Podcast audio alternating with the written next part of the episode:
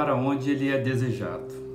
Sempre quando eu lembro desta frase do Felipe Yancey, eu também me lembro da canção do Sérgio Pimenta, que diz assim: Quem nele se encontra não procura mais. O contexto é: a pessoa cansa de qualquer novidade que venha, onde ela corre atrás, até que um dia ela percebe que em Jesus é tudo completo. Então, quem se encontra em Jesus não procura mais. E Deus vai para onde ele é desejado. Essas duas mensagens também me trazem à mente a experiência registrada no Evangelho quando os discípulos de Jesus estão diante de um discurso duríssimo que o mestre estava fazendo. E naquela ocasião, muita gente que estava acompanhando Jesus quando ouviram aquelas palavras duras, elas simplesmente começam a abandonar, a desistir de seguir Jesus. E aí a gente vê, se depara o que está registrado em João, capítulo 6, a partir do versículo 66, que eu quero dividir com você.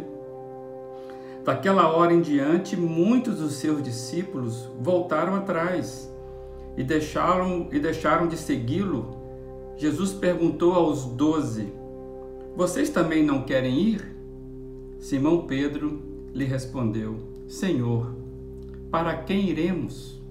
Só tu tens as palavras de vida eterna.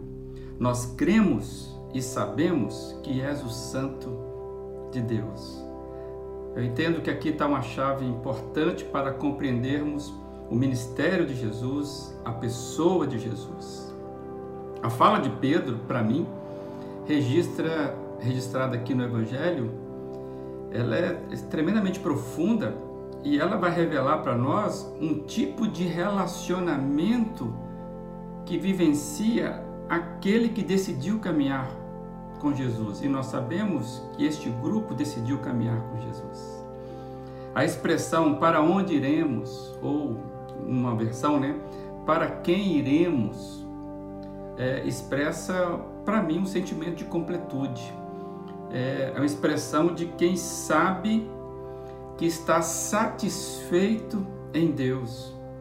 Aqui entra uma questão muito importante, né? Qual é o limite do contentamento da vida? O preenchimento da alma, de acordo com esse texto, de acordo com a experiência vivenciada é, por muitos com Cristo, é que a alma ela se preenche em Deus, como diz Agostinho.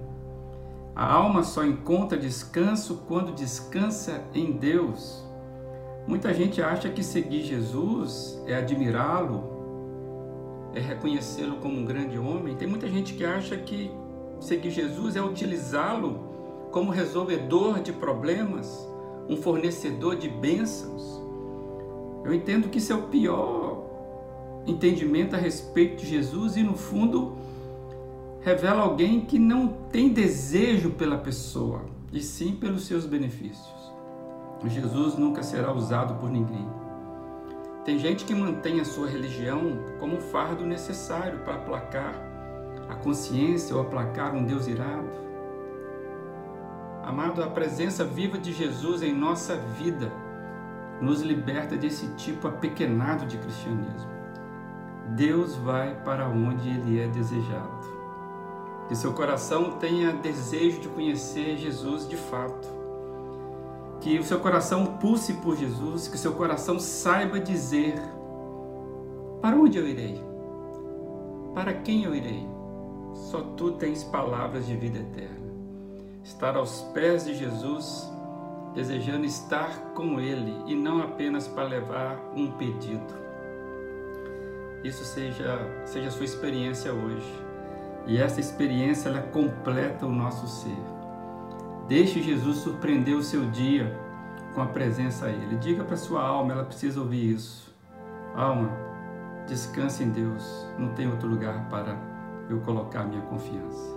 Que seu dia seja extremamente vivido pelo desejo de encontrar Jesus, de estar com Jesus e por certo você será surpreendido com a presença dele. Que você tenha mesmo um desejo de alma de conhecer Jesus. Um bom dia.